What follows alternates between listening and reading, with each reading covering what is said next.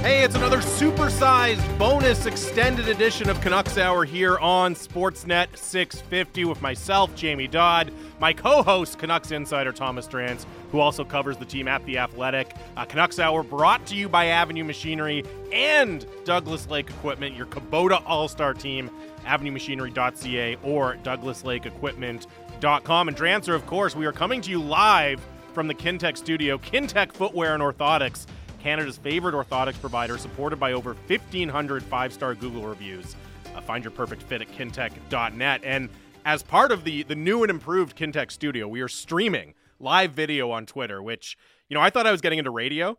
And, my uh, the level of care I put into my personal appearance reflects that, so I'm gonna have to up my game a little bit. Uh, this is uh, going to take some getting season. used to. It's This is gonna going to take some getting used to, for sure. Like, I, luckily, I dressed for a press conference, so I'm good to go. I got my Canadians hat on and uh, and a button up. So, but usually, usually I'm just going to be in a North Face or, or whatever, whatever I wear to the rink. Uh, anyway, we'll get used to it. We'll We'll, figure get it used out. to the television side of things.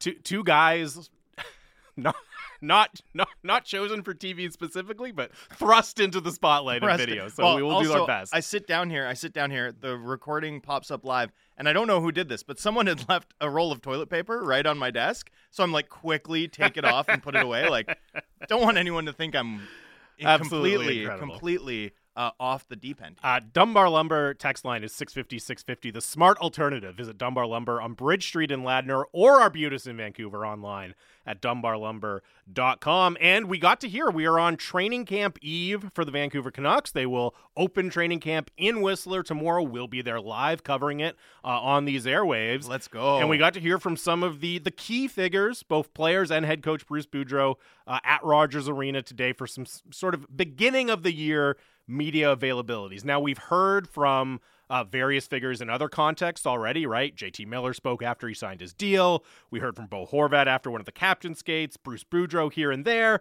but kind of the first official, you know, en masse with all the assembled media chance to hear from him. Leadership group plus Demko. Yeah. Uh, you know, it was a stripped down availability relative to what we're used to. You know, they used to parade four Canucks players uh, onto the dais and go through like four or five groups. You'd get like 16 Canucks players. Now, there was a benefit to that from a reporter's standpoint in that you could pull guys aside afterwards and, and get a few things. But I actually liked that it was an hour and done. It was I- focused. yeah, and training camp's still a good time to have those conversations, right? The the preseason is still a good time to have those conversations from a reporter's perspective.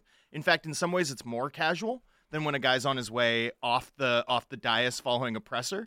Guys are more relaxed. No fitness training involved. Guys aren't tired. They're not looking forward to a cheeseburger, having spent the last, you know, eight weeks just crushing black rice, quinoa, and white fish in preparation for the VO2 Max. So, you know, I, I liked this environment a fair bit. Uh, and uh, and I thought all the players sort of, I thought there was a lot of interesting material, interesting things said for us to chew over, and chew over it we will. Yeah, we sure will. And I think, as you said, lots to take away from the players. We from, might chew from on Boudreau as well. it. Well, whatever. Yeah. we'll mull it over, I suppose. Yeah. chew on it. To me, the the big headline takeaway, if you had to choose one thing to talk about and tell everyone about what happened at the media availabilities, and this shouldn't come as a surprise, but I think it was still interesting to hear it, interesting to hear how people talked about it. The headline takeaway is there are very, very, very clear expectations for this season. It's to make the playoffs, and to not do so would not just be a disappointment, but a massive, significant disappointment for this fail- team. The words failure. failure. and disaster were thrown around. And for an organization, I mean, I don't have to remind you, and I don't have to remind our dear listeners of what the last eight years for the Vancouver Canucks have looked like. And, you know, a lot of us remember recoiling at the way that the club would obfuscate about their intentions, about their direction, and about their expectations. Uh, you know, for for much of the past decade, to be totally honest with you, right? The word rebuild didn't enter the club's lexicon for two years after it was obvious that the club needed to rebuild. Um, you know, then there were seasons where they'd made win now moves, and the expectations coming out of press conferences like this, where you compete for a playoff spot. Yeah. You you know, we want to compete for a playoff spot. Everyone remembers meaningful games in March as if that's ever been a thing in anything but college basketball, right? Uh, To, it was refreshing. Honestly, I found it really refreshing to have Bo Horvat say, you know, we want to make the playoffs, and and failing to do so would be a you know a, a failure. Uh, I liked Thatcher Demko saying, you know, we want to make the playoffs, and then stopping himself, interrupting himself, right?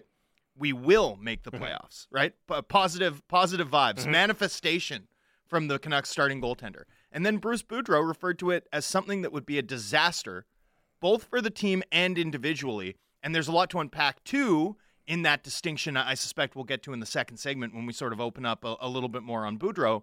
But I found it just just such a departure, right? If you're looking for if you're looking for how this team or this organization is going to function a little bit differently than it has in the past, I thought the clarity with which the expectations for this season were expressed, the way that the stakes were laid out, uh, you know, I found that very refreshing in comparison to what's gone before. And, you know, uh, uh, honestly, a distinct departure from what we've seen. And there are ways, it shouldn't come as a massive surprise that a team with the talent the Canucks has is saying we want to make the playoffs, but there are different ways to do that. There are kind of pro forma, yeah, of course we want to make the playoff ways. And then there are the way I think the players and the coach did it today, which is to really emphasize just how disappointing, how massively disappointing, what a failure it would be Disaster. to fall short of that goal. And again, it's I, to me that is a difference that has meaning, right? And just the fact that it wasn't one player or it wasn't just the coach who was saying that, it was lockstep consensus, right? Mm-hmm. All very much singing from the same hymn book of we understand how dire it would be if this group, after all we've been through together and with the new coach, fails to meet that standard. Now, one thing we did discuss yesterday was what are the stakes of the season, right? And I sort of rejected that assertion entirely, saying, you know, what are the stakes ever for a fringe playoff team, right? For a team that profiles to be mid 90s in points, that Vegas has as, you know, uh, a pick 'em roughly. 10th best playoff odds in the Western Conference, 92.5 over under for, for points. Uh, at least last I checked, it may have moved a bit. So, you know, what, whatever are the stakes for a team like that? Well, they came out and they really did set them, right? The stakes conversation, I think, changes in the wake of that press conference. And yet, and yet, you know, I'm old enough to remember the one goal messaging from the Chicago Blackhawks organization the moment they had Kane and Toews, mm-hmm. right? The one goal, and that one goal wasn't make the playoffs. It was win the Stanley Cup, right? There is still, I think, and it's worth pointing out that while I was sort of relieved to have a clear expression of expectations put on this group for this season, the bar still needs to go up in this marketplace. Like the bar still needs to be raised to more than just be one of the top half of the league teams. And to me, it stood out that JT Miller started to go there. JT Miller uh, did unique start to go of there, everyone yeah. today. He talked about this is why like this is why everyone is in this sport is to compete for the Stanley Cup. And he wasn't saying it in a naive kind of, you know, yeah, every year we think we're going to win the cup. He was saying, look, our goal is to go and win some seven game series. Let's play in April, but also May and June, maybe even. Let's go and let's go compete for the Stanley Cup. And again, I don't think he was saying, you know, kind of with willful uh, hope or, or, or kind of undue hope that, yeah, I think we're going to be a top five team in the league this year. I just think he was being honest about what you're talking about. Let's all let's all be frank about what the goal is. The goal is to win the Stanley Cup, and you never know. Hey, maybe we can we can actually win a couple of seven game series. Let's do that. That's what we're here to do. So let's go out, go out and do it. Let's not just be content uh, with trying to make the Stan, uh, the Stanley Cup Yeah. playoffs this year. He was the guy who went farther on Drag that the than rope. anyone else. Drag the rope. And that's and that's right. I mean, that's where the bar should be. That's where the bar should be considering like the problem is, the problem is is I don't think any of us think that's a realistic bar for this season. No. But considering how long this team has been toward the bottom of the league, right? Considering that they made is it four four top 10 picks over the course of 6 years or 5 years between 2014 and 2019 yeah, fo- five, five top ten picks in that in that time. Um, yeah, I mean, the bar has to be that high, even though this team hasn't achieved a ton, and and especially it has to be that high considering some of the commitments that they've made this summer and could continue to make as this season goes along. So you know, I appreciate it, I appreciate it, and thought it was notable, and think it's a really healthy thing from a competitive standpoint in the room, how that team views itself, that they came out and really did set a bar and said, you know, it would be a failure to to come under it. I think that's good good stuff. And yet, I can't escape the notion, the overwhelming notion that you know it, it's it's high time for this organization to aim higher. And I'm glad to see that JT Miller did it, but Yeah. I'd love to see that be sort of a more standard operating procedure, right? I'd love to see them in all areas of the organization and how they function and what their goals are and, and, and the moves they make be aspiring to far more than just annual playoff contention. And I think there's real value in somebody like JT Miller, who obviously now has the, the massive long term extension in hand, setting that goal publicly, even if it's not realistic for this season. Because then, even if the year does go really well for the Canucks this year, which I would define as, you know, winning a playoff series, you make it to the second round and then you bow out, I think that would be a, a successful season for this team. But once you've had JT Miller set the goal of, hey, by the way, we're not just trying to make the playoffs, we're trying to win the Stanley Cup you you you have the ability of him to still hold the rest of the team accountable in that situation and kind of say, "Hey, that was nice, but let's not take our eyes off the prize, right? Yeah. Okay, great, we made it to the second round. We got to go even farther than that. We have to keep building on that. I think there's value to being very very clear about that goal, even if you know it's not the most realistic outcome for this season. Well, you have to keep your eye on it anyway. And, and, you know, JT Miller, JT Miller, you're right. JT Miller just expressed the most ambition that anyone in the Canucks organization has since 2014. Yeah, I'll take that. Yeah. I'll take that. That's that's it's something. You know? It's something. And I'd I rather think- I'd rather see it in action. Like I'd rather see it in how the club actually conducts itself, but you know, I'll take it. And just to return to the the idea of what are the stakes of this year, and as you said, the press conferences today reframe that conversation, and I still don't think it's necessarily about what you know is there going to be a massive teardown of the roster as a result or a rebuild or anything like that? Because it is just so difficult to take it apart. But i do think the players by acknowledging what they want to accomplish and how much of a disappointment it would be this year they have kind of publicly embraced okay if we don't basically any questions that you want to ask about us as a group are going to be fair game. You know what I mean? Like that that and, and, you can say well those aren't real stakes because there's always going to be criticism when you miss the playoffs, but they've really I think they've really put it out there that look, this is our chance to prove it and if we don't there's going to be some very very fair criticism asked about us. And I thought another tying into that, another one of the themes of the press conference today was no excuses, right? And we've heard, you know, the Canucks using the the promotional lingo of uh, unfinished business coming into the season, but I always thought no excuses could be kind of a sub theme for them this year. Bruce Boudreau talked about it, right? There's no star players on holdouts. You know, the JT Miller drama was resolved. Yeah, Bo Horvat's in the final year of his deal, but he's saying all the right things. There's no injuries. Everything is healthy and ready to go. You know, you have a coach who got a little bit of famili- familiarity with the team last year, but he's still fresh. The message hasn't worn off. There's still a lot of mutual enthusiasm between the coach and the players. There's reinforcements on the team. They added in the offseason, they didn't subtract. There's really, other than just, you know, questions about depth on defense and talent on defense and all that, there's no kind of external factor which you can point to and say, oh, that's the thing that held the team back this year, right? There's no excuses. It's going to be inescapable if they fail this year to point the blame at the players. You yada yada the state of the defense a little, but yeah, I think that's a fair point. But my point is that is Well, also they don't say that.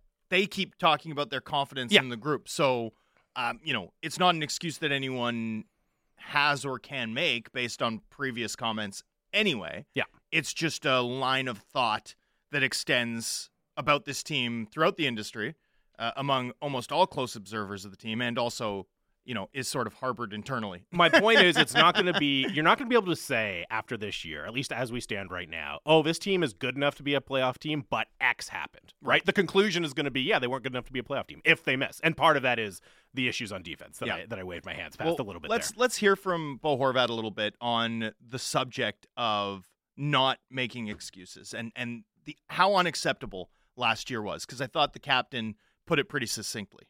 Yeah, I mean, I think it's no secret that we have to get off to better starts. I mean, you know, uh, it, that's exactly what's happened the last two years is that we've kind of shot ourselves in the foot right at the beginning of the year where we have to play catch up all the time. And in this league, it's, again, it's almost impossible to do. Obviously, you know, it, it, was promising what we did last year. I mean, having so many meaningful games and winning a lot of them, uh, I think, is a step in the right direction. But at the same time, us not making the playoffs isn't good enough, and we can't just be satisfied with almost, or we can't be satisfied with, you know, good try. It, we got to go and do it now. I mean, there's, there's, no more excuses. There's no excuses for us. So um, I'm excited about this year. Um, I think these last two years, I think we've learned a lot and we got to learn from it and, and build on this year and get off to a, a heck of a lot better start.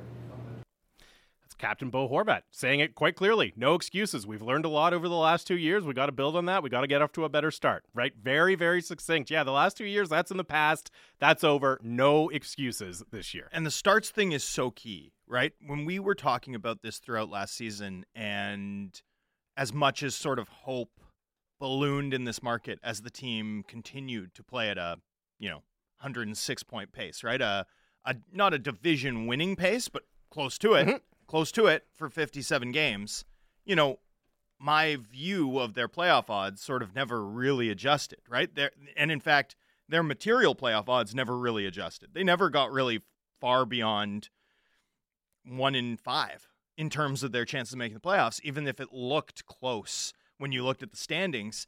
It's just not. It's just so hard to make up ground, which is why you know so much about a team after 30 games, right? After 30 games, you get through, you know, October, November, and into the first little bit of December.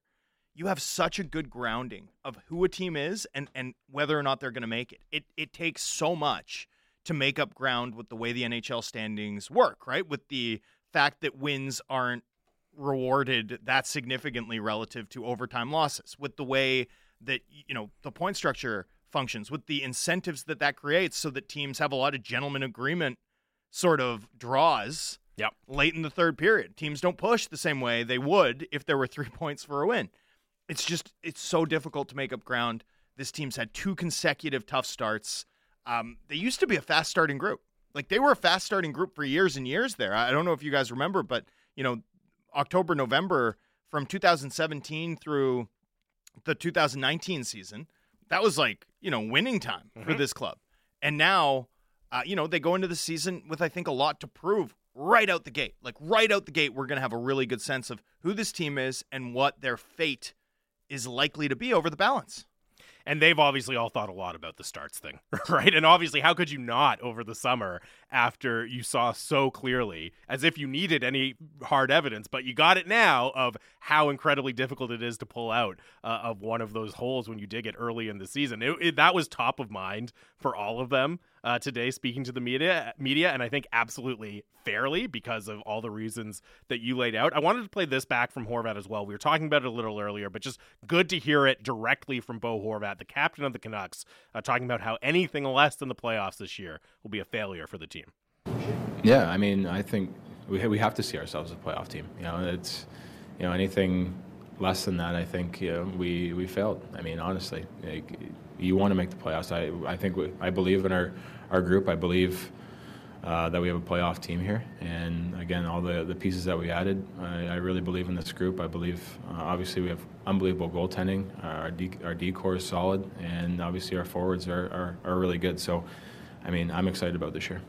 That's Captain Bo Horvat again talking about how anything less than making the playoffs is a failure. And one of the the phrases he used early in that clip that stood out to me is we have to see ourselves as a playoff team, right? Like right. let's act like it. You know yeah. what I mean? Let's go take care of business early in the season, establish ourselves as a legit playoff team and not this scrappy underdog trying to make up ground later in the year. Which you also got from Thatcher Demko when he interrupted himself and said "We'll make the playoffs, right? There's a sense that you know, you need to behave like it. You need to act like you've been there. Yeah.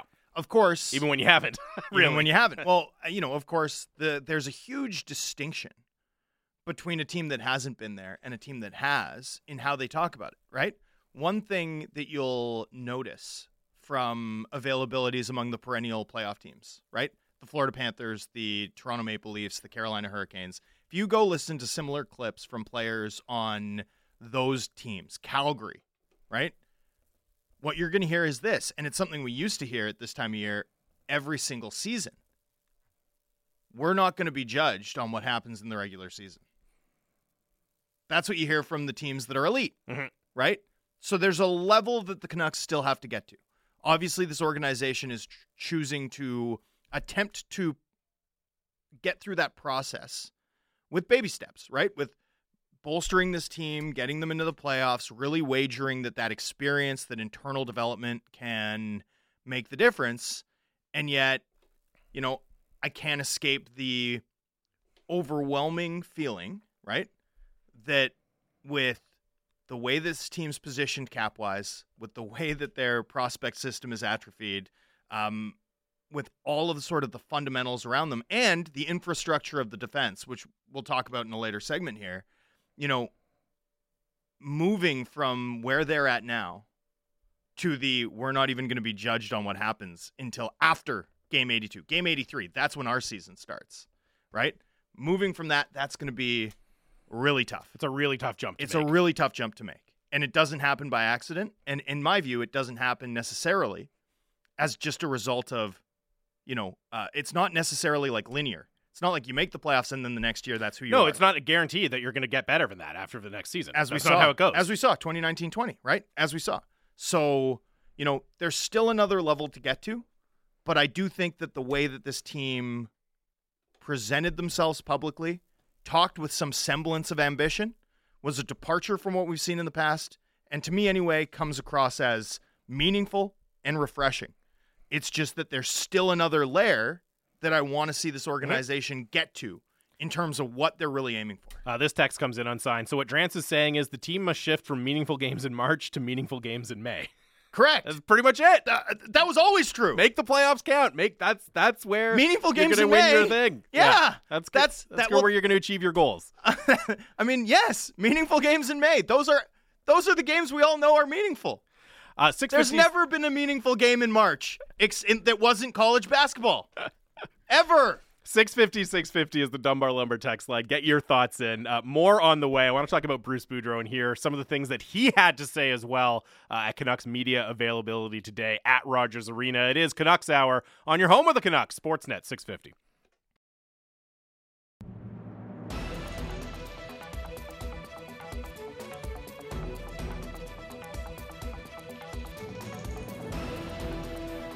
Welcome back to Canucks Hour here on Sportsnet 650. Canucks Hour brought to you by Avenue Machinery and Douglas Lake Equipment, your Kubota All Star team, avenuemachinery.ca, douglaslakeequipment.com. Canucks preseason coverage on Sportsnet 650 is brought to you by Black and Lee. Suiting up has never been easier with suits and tuxedos in a modern, wide range of colors, styles, and fits. Black and Lee com. And of course, we are live in the Kintec studio. It's Jamie Dodd and Canucks insider Thomas Drance here with you, reacting to what we heard from various members of the Canucks leadership group at Rogers Arena today, and also the coach, Bruce Boudreau. And, and as ever with Boudreau, Drancer, an entertaining, wide ranging press conference. We heard about his trip to the Little League World Series to, uh, to I love support. Support uh, the the team from Little Mountain here in Vancouver, which I was amazing. So was so good. Well, the thing is, is anyone else could tell that story, and I'd be cynical about it. I'd be like, oh yeah, whatever. A handler set that up. You did it to, you know, for good PR. Yeah. Blah blah blah. Bruce Boudreau tells that story, and you know, the story includes watching Little League World Series games with his son, something they always do. It includes, you know, him taking the time to do it himself. He he's at the he's at the stadium watching the game. He's like, "Can I talk to the kids?" They're Yeah. like, "Yeah, of course, Bruce Boudreau. Absolutely you can." You know, he he goes and does it and then finishes with that detail, right? That he gets home at 1 a.m. because of the rain delay. Yeah. He stays and watches the whole game. And you know in you know 100% without any question that this is just like a very nice guy doing a very nice thing because, you know, life's been good to him and it's nice to give back and he enjoys the Little League World Series anyway. So why not drive the few hours to go support a team from Vancouver? I love it. It's great. It's so it's so likable and it's so genuine, right? It's impossible to not root for Bruce Boudreau personally. And I was thinking about that because I said to him, Your team has a couple high profile UFAs. And Bruce, oh, who? Bo Horvat. He's like, Yeah, and and you. Oh, right. He had no idea. And he didn't answer the question. He- Yeah. He, he proceeded to not discuss his own contract status.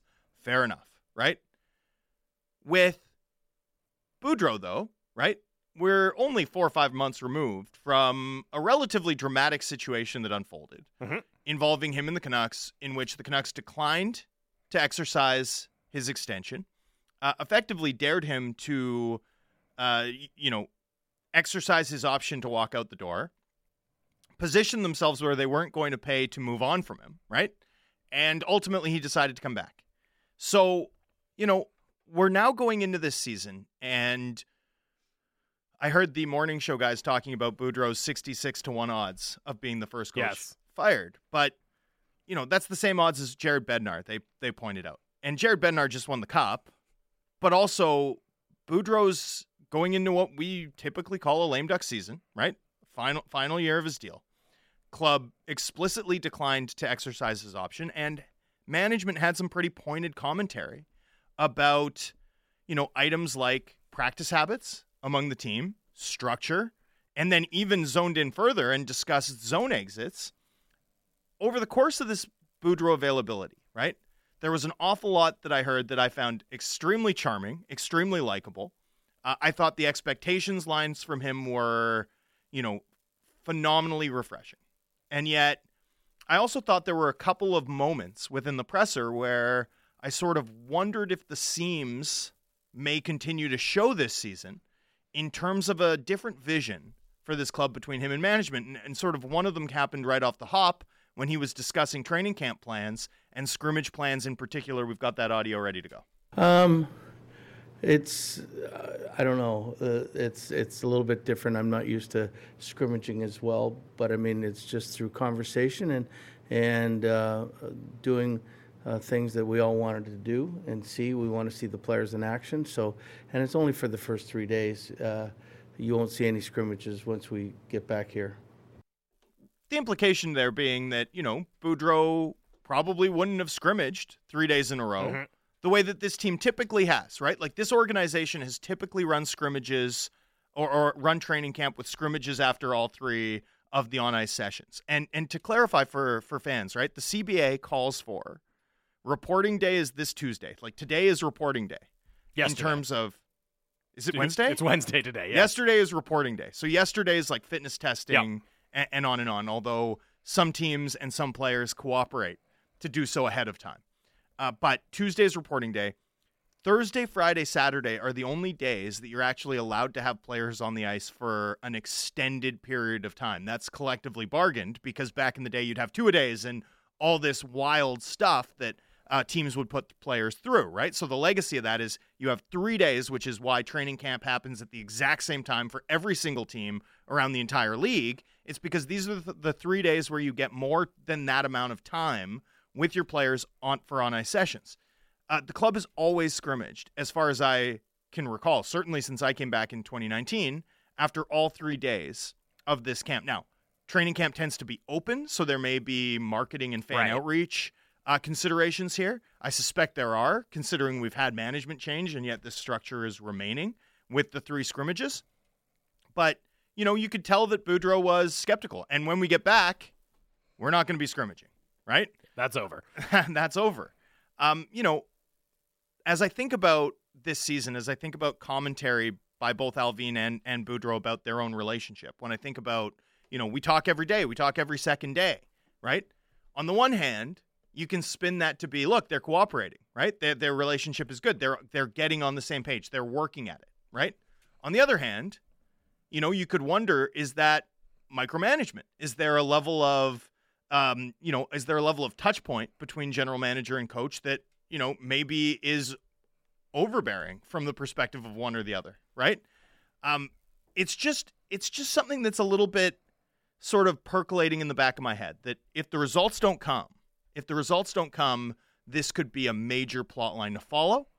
And yet no one's ever made a cent betting against Bruce Boudreau in the regular season and winning cures all, right? Winning cures all. This could be absolutely nothing, but it could be something that we end up talking about a lot, depending on how the first month and a half of the season goes. Well, that's what it all comes down to is how how they're performing on the ice. Because if they're performing well, if they're above that playoff bar consistently throughout the season, it's not going to be a major storyline, right? It's going to be something that we think about in the off season.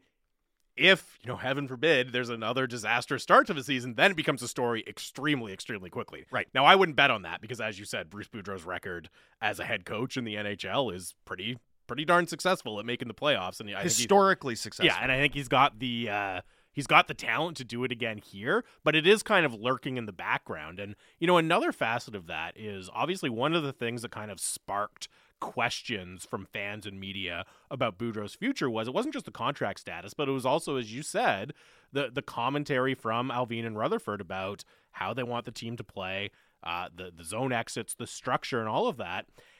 And I don't know that we've ever from asking Patrick Allvin about it in follow up interviews, from asking Bruce Boudreau about it, I don't know that we've ever, I've ever got a sense at least that they're publicly on the same page about what exactly that's meant, right? And what those changes would look like. And even today, when Bruce Boudreau was asked about it, you know, one of the things he, he said, well, it's not really about systems, it's more about executing. I don't think he said executing. He said, you know, it's more about going out there and do it, right? It's uh, it's uh, okay, we need to make those tape to tape passes. Execution. We need to win those battles on the board. And well, to me, yeah, that's I, guess that's what you could mean if you say you want to play with more structure. But it also sounds like Bruce Boudreau saying, well, we really just need better personnel. We need guys who can make those tape to tape passes consistently. It doesn't exactly match up with my reading of what Patrick Allvin and Jim Rutherford meant at the end of last season. And I, I do just wonder if there's a bit of, I don't know, a gap between what Allvin and Rutherford hoped would transpire after they made those comments and what actually has transpired and what Bruce Boudreau took from them. Well, and we'll see. I mean, this is a new look coaching staff, right? I, I do think there's a expectation that Boudreau will work a little more collaboratively than he did last season. Um, not that that's a mark against him. I mean, he inherited a coaching staff that you know he hadn't handpicked. He brought in one guy in Scott Walker, who's no longer here. Uh, you know, Mike Yeo comes onto the staff.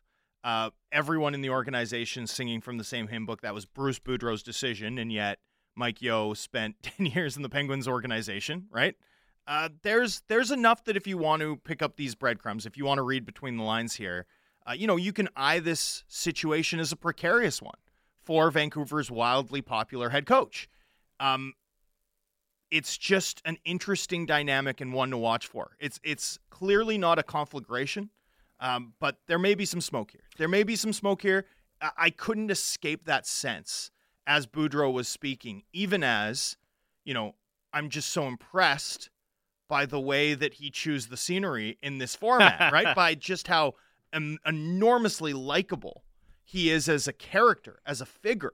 Um, you know, and then when you combine that part, like that, the the genuine, like positive vibes, The joy. yeah, There's the joy. that That's just- what it is. it- it's you're right. It is joyful. It's like a deep love of hockey. He is so excited to be a head coach in the NHL. He and loves it's it. not it's not as if it's his first time. No. He's done it a lot, but He he, still just has a genuine passion and joy to be doing it. and and it clearly comes across to his players. It clearly comes across to the fans. I think he's the most popular head coach of my lifetime, probably including Pat Quinn at this point. In terms of the like, we're in Penticton and and fans are chanting Bruce. There it is when the Canucks are leading That in the third incredible. period, and uh, and Bruce is you know sitting up top in the scout section, which is right near the media section, and he's dying laughing, Yeah. just like crying laughing.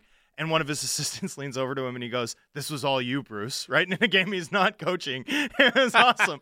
and uh, but you see the you see the joy from him in everything he does, uh, and joy is the right word. Joy is the right word. He, he's enormously likable. He's also enormously successful. Right? He's he's one of the main. He might be the main reason, right? Why, if you're betting, wagering, realistically hopeful that the Canucks can significantly exceed expectations this season, like you're betting on the Boudreau effect. Yeah. Right? That's what you're betting on. So the contrast though between that and between sort of the real situation from a business perspective just seems sharp to me. And and and I sort of couldn't escape that that sense of distinction as I watched him speak today. I, I do love that. If anyone was wondering, you know, I wonder, I wonder if the the love affair between fans and Bruce Boudreau will carry over. Is, is Bruce there? It is going to be a thing. It took to literally the first goal in the prospect tournament. I know. for Bruce. There Well- it is to make a comeback. Okay, can, I want to talk about Bruce There It Is really quickly as okay, a champ. do it, do it.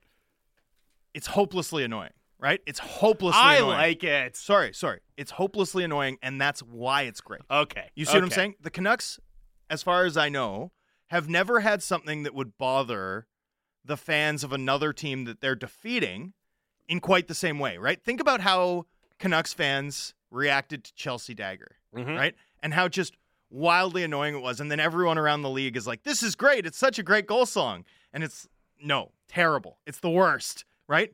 The idea of playing playoff games here and you're losing a playoff game and the fans are just, you know, um, shouting you off the ice with Bruce, there it is. Like, I don't know. Oh, man. It's just so marvelously annoying. That's what makes it great. That's what great. I that's what I love about it is that I just can't help but escape the perspective of you know a fan like of a fan of a team. It's just like when I when I when I worked for the Panthers and you'd go into Montreal and lose. And Right, You'd hear they're that singing- like they're serenading ole, you, yeah. Ole ole, and you're just like, oh, I just want to get out of here. a And nightmare, a nightmare. I it's the exact same thing. I honestly think that's like a a random Canucks superpower for this season is the home crowd having just this wildly annoying, completely organic chant to serenade to the losers. I mean, it's it's to rub it in it's a little bit. It's brilliant. It's honestly brilliant, but it's brilliant because it's so annoying. Uh, Bruce Boudreau had some other interesting things to say in the press conference. Just to quickly return to the the conversation about expectations before we move on, because I wanted to hear from uh, Boudreau's perspective as well. Here's what he had to say about his expectations and the players as well this year. Yeah, I mean, uh, you know, like it, it just proves that he he's he's all about winning, and uh, um, you know, I mean, the points will take care of himself. He's going to be put in a position to get them, and he's and he's skilled enough to get a lot of points. But I mean, when you start thinking about the uh, winning, and if only if everybody thinks that way, then it doesn't matter who does what, and you'll be a successful team. So to hear JT um, talk like that, that it's really promising. That was uh, Boudreau talking about JT Miller's commitment, and I, I want to talk about JT Miller and some of the things he had to say. we'll get to that next segment. Elsewhere, Bruce Boudreau uh, also talked about, and, and this was one of the, one area where I thought there was agreement between management and coach on a point that could have been a disagreement, right? Because I believe it was it was either with you or or just generally in Penticton, where Patrick O'Lean said, you know, I want to stop talking about the last fifty-seven games. Yeah, that was year. with IMAC. Yeah, okay, that was with IMAC because it, we didn't make the playoffs, so it wasn't good enough.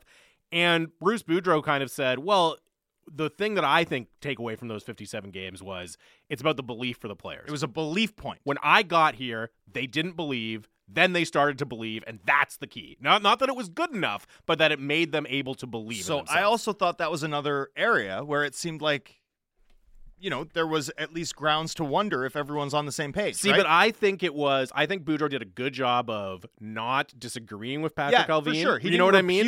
to me, that was closer to here. Here's my interpretation that can align with what Allvin had to say. But you know, at the end of the season, right? At the end of the season, in the same availability that we heard the zone exits thing, in in which Jim Rutherford made it clear that the Canucks would not offer Bruce Boudreau an extension despite his tremendous, demonstrably tremendous work over the course of 57 games.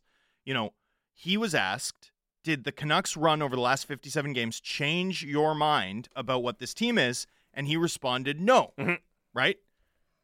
Boudreau, right, is saying those 57 games mattered. They weren't good enough. We didn't make the playoffs. I'm not disagreeing with my general manager, but as a result of what we did there, we have a belief point. We have a stake in the ground, a beachhead from which to launch our Mhm. assault on the playoffs this year. And so there is still a, a pretty significant distinction there, even if Boudreau was tactful enough to make sure that it wasn't a repudiation of any form. Um, you know, it couldn't be misunderstood as a repudiation of any kind. The uh, the other thing that stood out to me from Boudreau, and it's something that makes me uh, even more excited to be at training camp in Whistler tomorrow, is just him saying when they take the ice tomorrow in Whistler, you're going to see something line configurations that he hopes, at least theoretically, could be opening night line combos, right? We're going to get a lot of information about different ideas that he's had. And he talked, we alluded to this yesterday, but, you know, somebody asked him, what's the number of line uh, combinations you've thought? And he said, what's the biggest number you can think of? That's how many different permutations he's gone through. But yeah, he, as according to Bruce Boudreau, we are going to see potential opening night lineups, uh, lines at least tomorrow in Whistler. And I, I just thought he also said, you know, in preseason, you want to make sure you're keeping your potential lines together as consistently as possible. And I thought there was a really interesting focus on almost because there's so many different potential options, trying to find ones that work right away and really focusing on building that chemistry early in training camp, in preseason, as quickly as you can with this group. This is not a departure from what we used to see under Travis Green, by the way. Like I had some mentions after I shot out that uh, Bruce Boudreau quote on Twitter. People being like, "Oh yeah, I, you know, I'm so uh, unhappy that we're not going to see JT Miller and Brock Boeser with Carson Focht or whatever." and it's you know, at the end of the day, we always saw something meaningful at Canucks camp opening day in the previous regime too, right? Whether it was Ferland with Boeser and Pettersson, mm-hmm. right? Um, Pearson, Miller, Horvat, right? That that was how they started the season. That's not two games in; they'd lost both games and they went to the lotto line. But you know, uh, Hughes with Tanev, we saw right off the bat.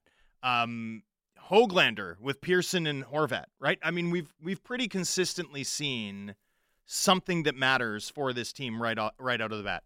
What I thought was really interesting about Boudreau's commentary was, first of all, Garland on the left side. I thought he was pretty much telegraphing that Garland's going to start on the left side.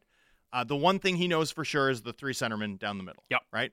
And then the idea that and this is not unlike in fantasy football, right? If you're going to take a flyer on a guy on your bench, you want to know right away if you should drop him or not, right? You want to like pick guys almost for strategy purposes that are either going to hit or burn out immediately. Like uh, week 1, you're going to know. And I thought it was interesting to hear him discuss sort of trying to replicate that a little bit with guys like Kuzmenko, right? One of the biggest wild cards for the Canucks going into the season doesn't it make sense to know right away? And he talked about, you know, start him on the left side, right? Um, give him some opportunity, sort of get that run. You know, the defenseman on the right side, figure out who can play there. Yeah, right. You've got to you've got to use the preseason. You've got to use these camp days to get a quick yes or no on a couple of guys, so that you have a really firm grounding of exactly what you've got once the season starts. I thought that was a pretty interesting commentary, and and I think the right way to go in a oh, lot no of ways. Doubt. I, I, think it's absolutely the right way to go. And the thing that stands out to me this year about seeing those kind of potential real combos early is there's so many more questions, it feels like, mm. because there's so many different ways you can put it together. You know what I mean? And it would have been easy for Boudreau to say, well, we're going to try a bunch of different things. And look, as he also said, hey, you know, line changes can happen on a daily basis. You might have an injury hockey. that makes you make three line changes. Exactly but he didn't take the kind of easy off ramp and say, "Oh yeah, we'll try a bunch. We've got so many depth; it's a good problem to have. We'll try a bunch of different things." He said, "You know, ideally, we're going to have something that we can run out on opening night tomorrow in Whistler." And when you have, you know, it's not as if they have. You look at it and say, oh, "Okay, well, these two lines are going to be together for sure." And then how do they put the rest of it together? I mean, outside of the fourth line, it, there's so many different ways you could put together uh, the top three lines for this team. I thought that was interesting.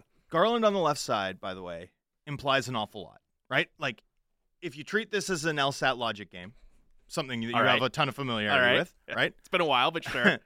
Garland on the left side and three centermen down the middle. And he also talked about Kuzmenko being on the left side. Yes. Okay. So then you know you have Pearson on the left side because Pearson always plays the left side, right?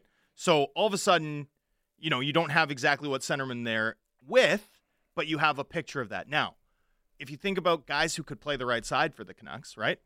Mikheyev's one of them. Mm-hmm you're not going to move Pearson over to the right side. Mikheyev played the right side with Engvall and Kerfoot throughout last season. So Mikheyev starts on the right side. That's what that's you know. All Boudreau said was uh, Kuzmenko on the left side, Garland on the left side. Implied it, right? That means that Mikheyev's one of your right wingers. Vasily Podkolzin might be a left-handed shooter, but he's a right winger, right? Brock Boeser, we all know, is a right winger. So there you go. You've got sort of a Canucks top nine. Now, can you extrapolate this further and say, okay, what's the fourth right-handed shot that the Canucks could put on that right side? Now, obviously, if you're playing Podkolzin on the left, Mikheyev on the left, on the right. Sorry, Podkolzin on the right. Yeah, if you're if you're playing two lefties on the or uh, two lefties on the right and two righties on the left, then obviously handedness is not going to be determinative here. But I almost wonder, could we see Lazar as a right wing. We've all we've all thought he was coming in to be center. a center. Yep. But, you know, it's probably in this club's best interests to make sure that Jason Dickinson is in the opening night lineup, right? I mean, you're going to soar your your ability to trade him at all ever if you don't pick him. If you I mean, you might have to put him through waivers for cap reasons regardless, but if he's not playing for you on opening night, it's going to be really hard to ever get off of that deal without a buyout. Um, could that imply that we might see something like a Joshua Dickinson Lazar fourth line? Obviously, we know Hoglander can play either side, so I'm you know I'm not saying that this tells us anything about Hoglander. But if Boudreau's going to roll out four lines that he hopes look like his opening night lines, we're going to have an awful lot of information 24 hours from now and we'll unpack it all on this show. Yeah, the handedness thing is interesting. We'll take a quick break here, but he he referenced that with uh, Jack Rathbone as well, right? Saying, you know what, if he's good enough to play, if he's one of our six best guys, I don't really care which way he shoots. And and there, you heard something similar with the forwards, right? We've talked to these guys, we've drawn up lineups with you know right right shot guys playing on the right wing, with them playing on the left wing. There's an obvious emphasis of get the best talent out there, find that chemistry, we'll bet on them to figure out the handedness. Mm. We talked about it with Quinn Hughes and OEL, but to me, that was a theme up and down the lineup uh, from what we heard with Bruce Boudreau today as well. I want to talk about JT Miller. I thought he had a really interesting press conference and some fascinating things to say. We'll get into that on the other side. Continue to look ahead to training camp for the Canucks, which opens in Whistler as well. It is Canucks Hour here on Sportsnet 650.